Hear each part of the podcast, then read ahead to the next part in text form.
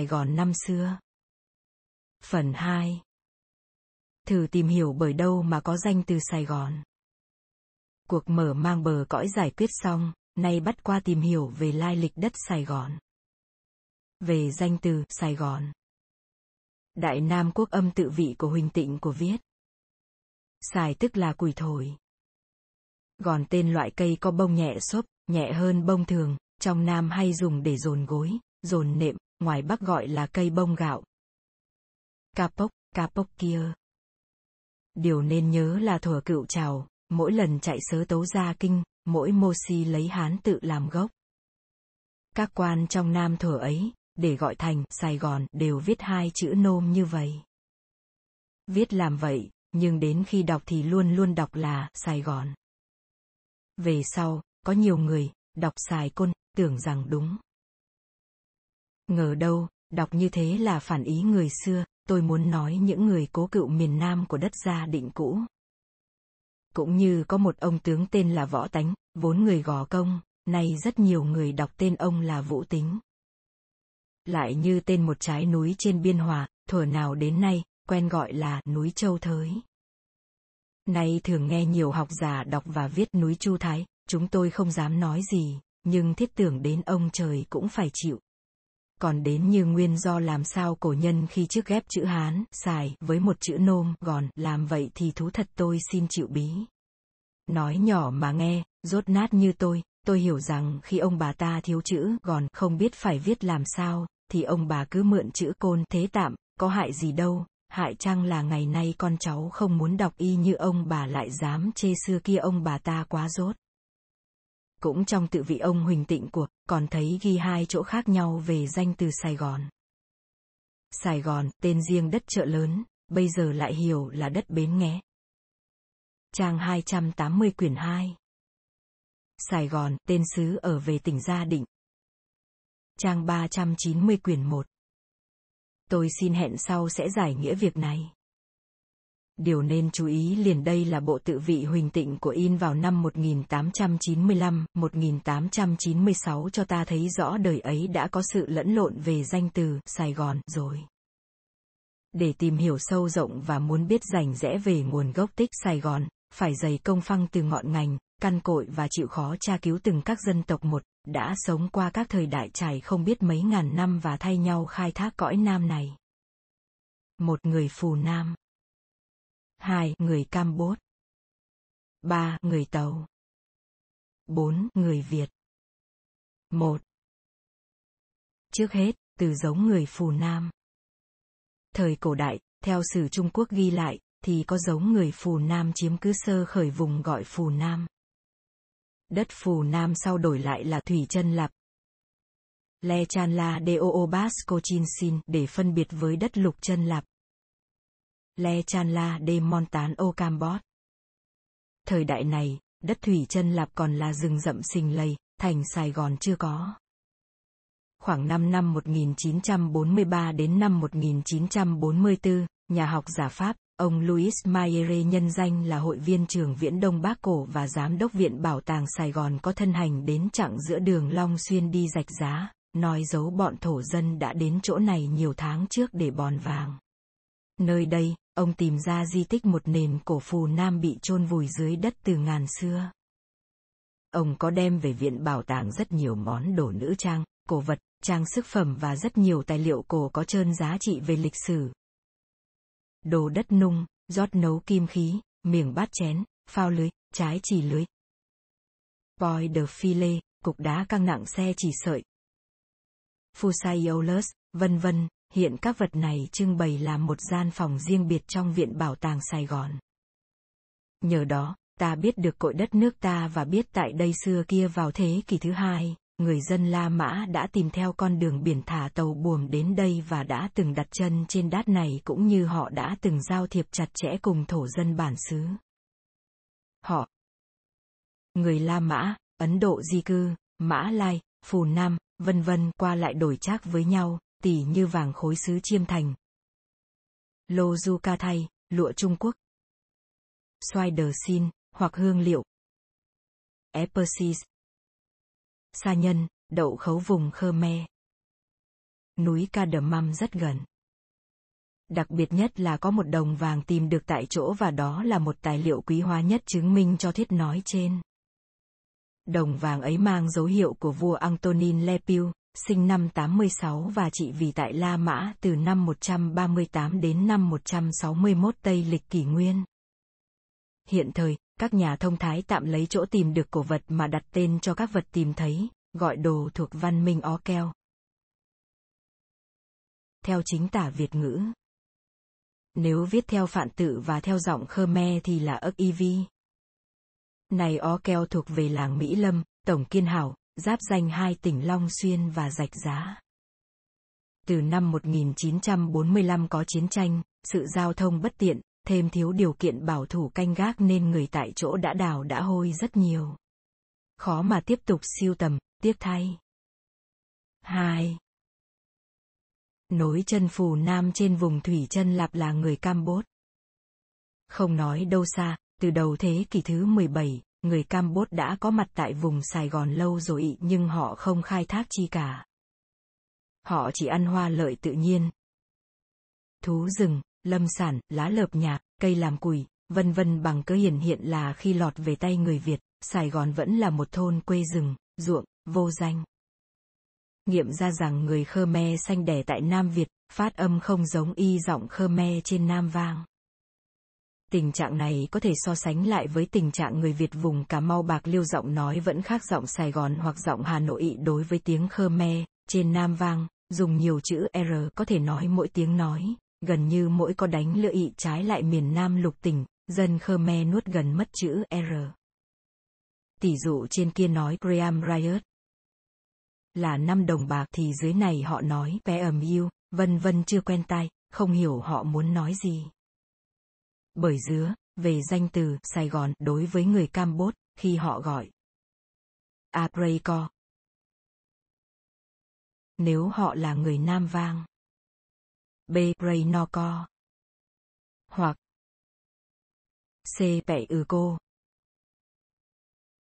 nếu họ là người Khmer lục tỉnh. D Pẹ Ăn Cô, khiến người Việt ta điếc con ráy và khó phân biệt được. Và trong bốn cách phát âm trên, tưởng cần ghi lại hai cách Nam vang, có phần khoa học, đáng tin cậy hơn, nhưng trong hai cách ấy cũng chưa phân biệt cách nào đúng nghĩa của người xưa. Ray, Ray. Dừng, không còn ai chối cãi. Co. Cô, cu. Có hai nghĩa khác hẳn nhau. Khi co là gòn, ri co là rừng gòn. Khi khác thì co cũ. Bớp, ri co tức là rừng bỏ. Có một tỷ dụ. Bóc co.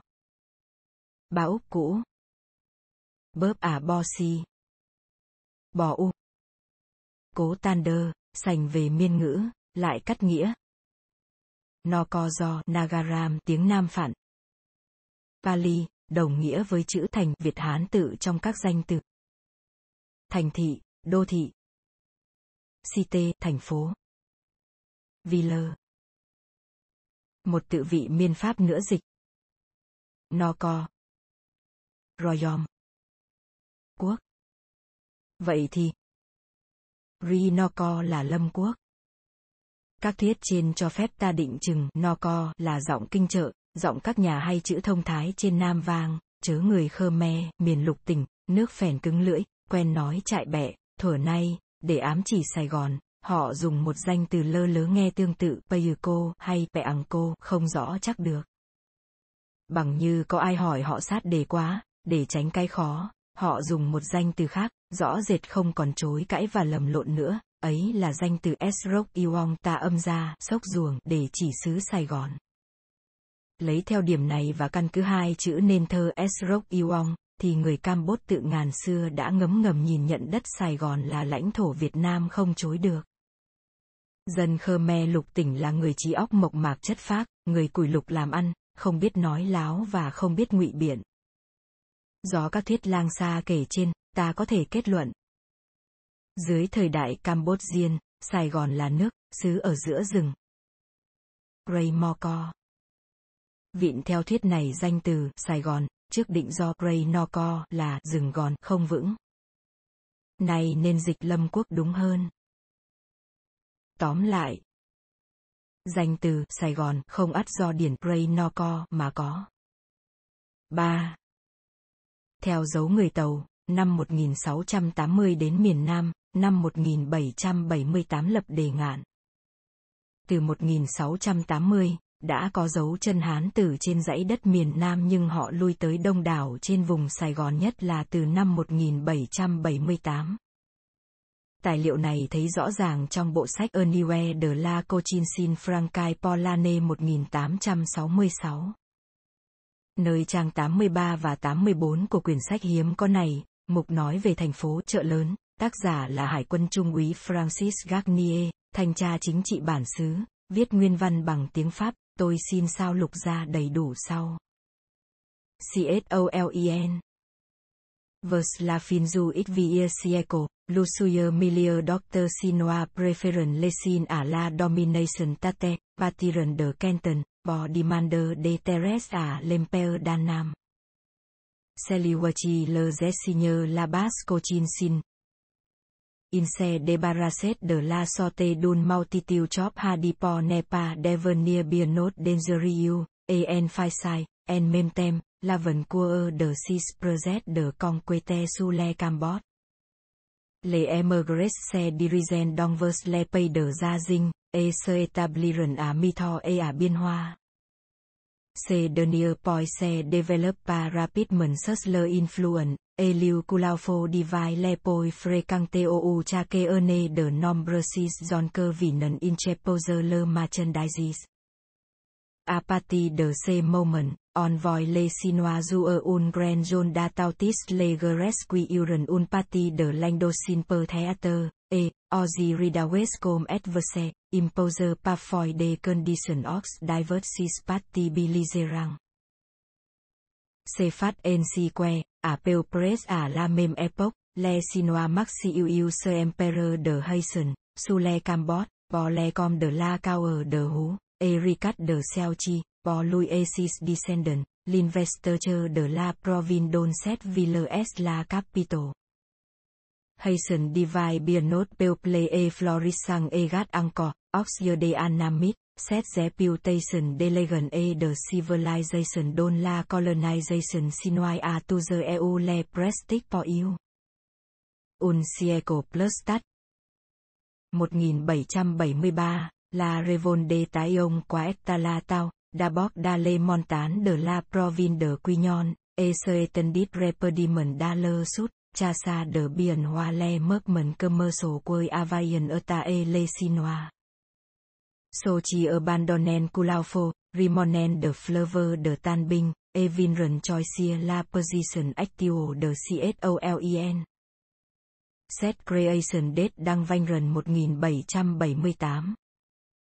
European le nouveau resident Taigen Otingan.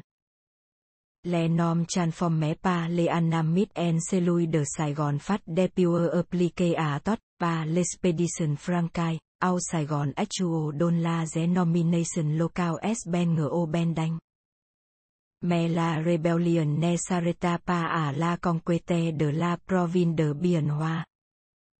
Les chefs de station Nguyễn Văn Nhạc penetra peu après dans la province de Phan Yên.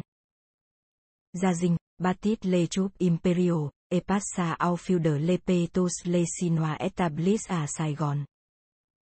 một nghìn bảy trăm tám mươi hai In en Perit plus de Dixmil, di Loterzu, Gia Dinh Thanh Thung Chi. À quy nu em pranton tus se zé teu, la tere phát couvert de cadaver de pure ben ngờ ra xa Saigon, e com on le zé te da la rivière, el en phát zé ơ mần erete da son cơ, verson ne vulut menzer zu poison pendant un escape de tem qui ne dura pa moi de choa moa.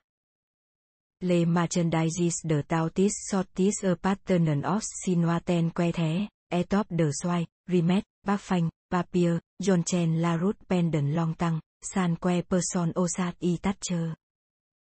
L'année d'après.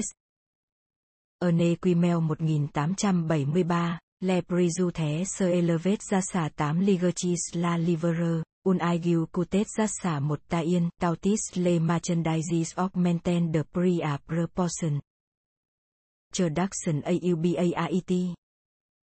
On Peugeot Passeligner de L, Historian Official de Jazing, de l'important Corvette déjà à cette époque à Colonie Sinois de Colin, et d'Aquen Dependent du Commerce Sinois et Tombe la Country Intérieure. Quan Gia Long, Major Infin de Cetat, Il rétablit la Paix dans les provinces de la Basse-Cochinsin, Chaulen recuvera bien tau son activité et tau sa riches, et la perseverance sinoise, triumphant des restrictions commercial et des vexations de tau genre, and fit bien la marche les plus important des six provinces. La Zephane d'exportation étendue à Prestautis les denreauter quelleris, les dit qui limited les nombres des Sinois, les lois somtue qui leur étaient appliquées, ne la scène ni leur habilité, ni leur génie commercial. Tautis mesures qui n'étaient, d'ailleurs, pour les mandarines que des occasions de corruption de plus, ne empêchent pas les Sinois de construire à leur frais à Chaulen de Quenpie sur un étendue de plusieurs kilomètres. Et de contribuer pour un part considerable au croissement de canal destiné à relier les binh au Vambenger. Arroyo Sinois au Ruot Ngua Qui Aboutit au Reccat. một nghìn tám trăm mười chín Le Ruot Ngua Evet et Lui Mem Cainolice en một nghìn bảy trăm bảy mươi hai. En Mem Tem. On acheva le chavo de la Royo de la Post, don le croissement evet ete bao ché d một nghìn bảy trăm năm mươi lăm. En một nghìn tám trăm hai mươi, la route commercial du Camboge de à Saigon pa mitho se chuva completement termine, e à party de ce moment, Chaulen redivide lên chepot necessaire de tautis le denre de cette region. Anywhere de la Cochinsin Francai Polane một nghìn tám trăm tám mươi sáu, page tám mươi ba đến tám mươi bốn. Cứ theo thuyết này, người tàu dùng thuyền buồm chuyên chở hàng hóa, tơ lụa, trái cây khô và tê vân vân của xứ họ qua dự trữ tại Cù Lao Phố. Biên Hòa. Vào thời ấy, người tàu vẫn là những tay lợi hại và đắc lực ám trợ mọi cách và cả hai bên vào các cuộc nội loạn miền Nam. Có thể nói hễ họ dựa vào bên nào là bên ấy có phần chắc thắng địch thủ dễ dàng. Dân chúng nể uy danh họ và kiêng sợ võ lực bạo tàn của họ, thậm chí các tay lãnh tụ đương thời. Nhạc, Huệ, Nguyễn Ánh cũng lợi dụng họ để mượn thế lấy giáo tàu đâm trạch cho họ sát hại lẫn nhau bớt. Xét ra đời nào cũng có họ ám trợ ta chống lại Trung Quốc với danh nghĩa di thần Minh Mặt. Họ là người gốc Hán tộc lại tả rất sướng tay lính để đuôi Sam Mãn Thanh và biết đâu chừng, trong trận Đống Đa, há chẳng có quân sĩ tàu hơi mã tấu ám trợ vua Quang Trung đánh giặc Trạch. Cũng như dưới danh từ hội kín, như gần đây có Thiên Địa Hội, nào Nghĩa Hòa Đoàn, nào Nghĩa Hưng Đoàn, từ ngàn xưa họ đã từng làm mưa làm gió một thời và đánh giặc mướn cho cả hai phe, khi theo chúa Nguyễn Ánh, khi theo Tây Sơn Nhạc Huệ và về sau cùng. Thì có họ núp dưới bóng cờ đen, trợ giúp triều đình Huế chống quân đội Pháp thời Tự Đức, và núp dưới hiệu lệnh Tư Mắt, Phan Xích Long phá khám cũ Sài Gòn và làm phản chống chánh phủ đô hộ Pháp lối năm một nghìn chín trăm mười bốn đến năm một nghìn chín trăm mười lăm. Anh hùng bất đắc chí, sẵn tánh phiêu lưu, họ cư xử không khác các nhân vật, các đại ca trong truyện Tàu Bất Hủ, khi làm tướng cướp khi lại tế khổn phò nguy. Nhưng cũng bởi tánh ăn ở không minh bạch, nên khi Tây Sơn nổi dậy. một nghìn bảy trăm bảy mươi ba, kéo cờ Bách Thắng vào Nam, thuận tay, họ bèn quét đuổi quân tàu ra khỏi Cù Lao Phố. Biên Hòa là nơi tàn quân Minh đến lập cơ sở từ năm một nghìn sáu trăm tám mươi. Khi ấy, những khách thương tàu mất chỗ bèn rút lui theo con sông Tân Bình. Bến Nghé, họ nhắm xem địa thế. Cân nhắc kỹ càng thiên thời địa lợi và sau rốt họ lựa vùng đất ở giữa chẹn đường Mỹ Tho đi Cù Lao Phố mà xây dựng Tân Sở, Tân Sở này sau trở nên thành phố chợ lớn ngày nay vậy. Tác giả Francis Garnier, quả quyết. Thị trấn chợ lớn do người Tàu tạo lập vào năm một nghìn bảy trăm bảy mươi tám đây thôi. Thị trấn này vừa phát đạt chưa được bốn đến năm năm đến một nghìn bảy trăm tám mươi hai, thì ngộ nạn lớn.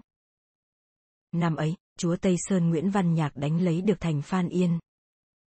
Gia Định, thừa cơ làm cỏ sạch người Tàu một phen nữa.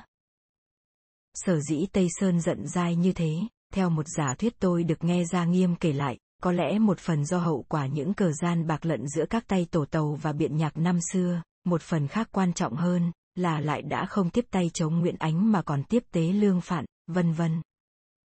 Sau trận giặc một nghìn bảy trăm tám mươi hai, theo Trịnh Hoài Đức thuật lại, thì hàng hóa các tiệm buôn Tàu như trà, vải lụa, thuốc men, hương liệu, giấy má đủ loại bị tuôn ra bỏ bừa bãi lềnh khênh ngập đường xá, hèn lâu như vậy mà không ai dám dớ dám mót lượm về xài. Qua năm một nghìn bảy trăm tám mươi ba, giá hàng hóa vụt lên mà ngợp. Kim may mỗi cây một lượng bạc, trà Tàu tám quan tiền một cân. Còn nói chi số binh sĩ và thường dân Tàu bị chết đâm chết lụi kể trên số muôn, thậm chí thây ma lớp nằm chật đất, ngổn ngang từ Vàm Bến Nghé đến tận kinh chợ lớn, lớp khác bị chùi xuống nước, xác ma ra, thằng trỗng kẹo lềnh một khúc sông, làm cho ngót ba bốn tháng trường, dân nghe nhắc mà ớn xương sống không dám dớ đến miếng thịt xương thịt cá. Nhưng người Tàu quả là giống dân giàu tính nhẫn nại nhất thế giới. Tính coi họ thất bại to tát làm vậy mà họ không bỏ cơ sở làm ăn. Ít lâu sau họ gầy dựng lại cơ sở chợ lớn, có mòi sung túc thịnh vượng hơn trước bá bội. Họ lấy đất đắp thêm bờ kinh chỗ mới tạo lập, cần đá thêm cao ráo và kiên cố. Và có lẽ để ghi nhớ công trạng này họ đặt tên chỗ mới là Tai Ngần, hoặc Tin Gan, mà phát âm theo giọng Quảng Đông thì nghe ra thầy Ngồn hay thì Ngòn. Xét theo mặt chữ, thì Tai Ngần, Tin Gan, thầy Ngồn, thì Ngòn đọc theo giọng Việt là Đề Ngạn.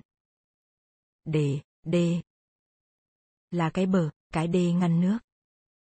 Đề cũng có nghĩa là nắm lấy. Đề cương khiết lãnh là nắm lấy cái dây lớn của cái lưới, tất nhiên cả cái lưới sẽ trương ra, kéo cái cổ áo thì cả chiếc áo nhấc lên.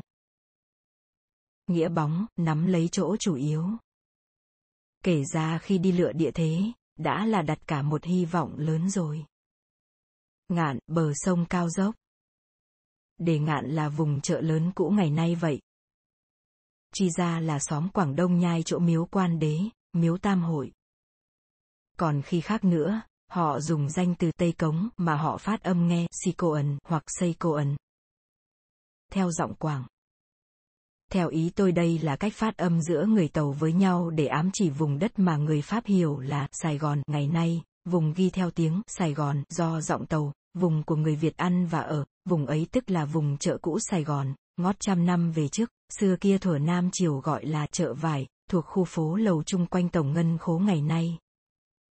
Đường Nguyễn Huệ, Ngô Đức Kế, Võ Di Nguy, Phù Kiệt, ăn lan ra phố Kinh Lấp. Hàm nghi, vân vân, và đây là cách nhái giọng nói, nhại tiếng Sài Gòn của ta, chớ không đúng theo chữ viết sẵn. Si Cô Ẩn, giọng Quảng viết ra Hán tự thành Tây Cống, như vậy là chắc chắn rồi.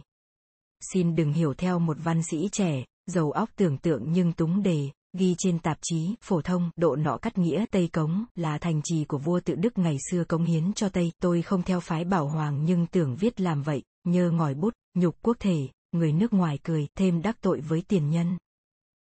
Tóm lại, Tây Cống, Si Cô Ẩn, là xóm Việt, Sài Gòn của người Nam, không phải xóm Tàu trong chợ lớn, tức thầy Ngồn, chữ viết đọc là Đề Ngạn.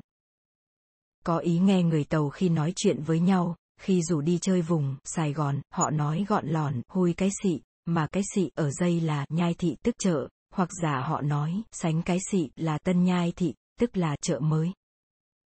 Chợ Việt mới. Khi nào muốn ám chỉ chợ lớn Tàu, họ lại dùng danh từ thầy Ngồn, là Đề Ngạn vậy. Việt ta nói Sài Gòn. Tàu họ nói thầy Ngồn, Si Cụn. Ai muốn hiểu thế nào thì hiểu. Gần đây hơn hết, khi hai đô thị sát nhập làm một, Tây Cống dồn với Đề Ngạn làm một khối duy nhất, Tàu họ dùng một danh từ hết sức gọn và sáng, ấy là Tây Đề. Trở lại dấu vết tổ tiên Việt. Cái lộn xộn rắc rối làm cho ngày nay chúng ta điên đầu khó biết địa điểm đâu là Sài Gòn chính thức, truy ra, cũng tại lang xa mà có. một. Thành Sài Gòn do Minh Mạng dậy xây năm một nghìn tám trăm ba mươi sáu, vị trí ở gần Ba Son. hai. Chợ Bến Thành. ở gần bến và thành, phân ra hai chợ. A.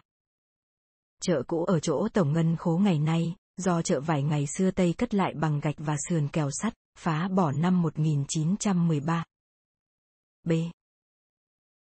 Chợ mới là chợ ngày nay quen gọi chợ mới Bến Thành, Tàu gọi Tân Nhai Thị hay vỏn vẹn Cái Xị, khởi công năm một nghìn chín trăm mười hai, đến tháng ba năm một nghìn chín trăm bốn mươi mốt, chợ cất rồi, ăn lễ lạc thành, tiếng đồn dùm beng có cộ đèn, trưng cộ bảy bang, xe bông, hát ngoài trời vân vân, các bài báo viết mừng bài, mừng lễ khai tân thị, sướng họa không dứt.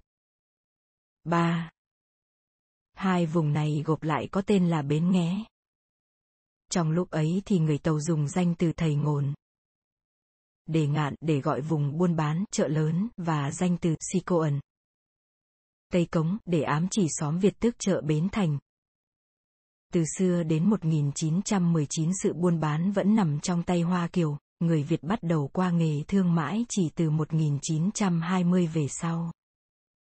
Kịp đến buổi Tây qua, đứng trước danh từ Bến Nghé và Sài Gòn thì hai chữ Bến Nghé đối với Tây líu lưỡi khó nói quá, nên chỉ sẵn uy lực kẻ chiến thắng trong tay, Tây bèn ép các sắc dân Nam, Trà, Trạch đều phải bỏ danh từ Bến Nghé, và để thay vào đó, Tây ép dùng hai tiếng Sài Gòn, vừa kêu giòn, vừa dễ đọc. Cũng như họ đã đọc và nói Châu Lần thay vì chợ lớn, rồi đọc và nói Gia Cao thay vì đất hộ. Dân ta bắt chước theo mà còn ăn nói mạnh dạn hơn nữa, cho đến ngày nay họ đi rồi mà các danh từ ngoại lai này chưa hết hẳn. Một lúc, để chọn tên giặt cho kinh đô Nam Việt, Tây đã nghĩ đến danh từ Gia Định nhưng họ lại chê là di tích cựu trào, khêu gợi chuyện xưa nên họ không dùng. Kế đó, họ muốn chọn danh từ Bà Triều, nhưng họ cũng không thâu nhận vì Bà Triều như Gia Định là tên cũ của trào xưa, họ cố tránh, lại nữa khi viết lại viết tháo, hoặc dùng gửi điện tín, sợ e có khi đọc hiểu lầm là Bạc Liêu thì khốn. Tóm lại, danh từ Sài Gòn trở nên bất tử vì người Việt, người Tàu trong lúc đàm thoại với lang xa hoặc viết thơ hay ký giao kèo với họ, một nửa chiều ý người mới, một nửa nịnh Tây, bèn dùng luôn danh từ Sài Gòn thay thế danh từ Bến Nghé, lâu ngày quen tai quen mắt và càng phổ biến rộng thêm mãi, khiến nên Sài Gòn đã soán ngôi Bến Nghé và Bến Nghé thỉnh thoảng chỉ còn nghe nói trong giới người cố cựu đất Gia Định chính cống mà thôi.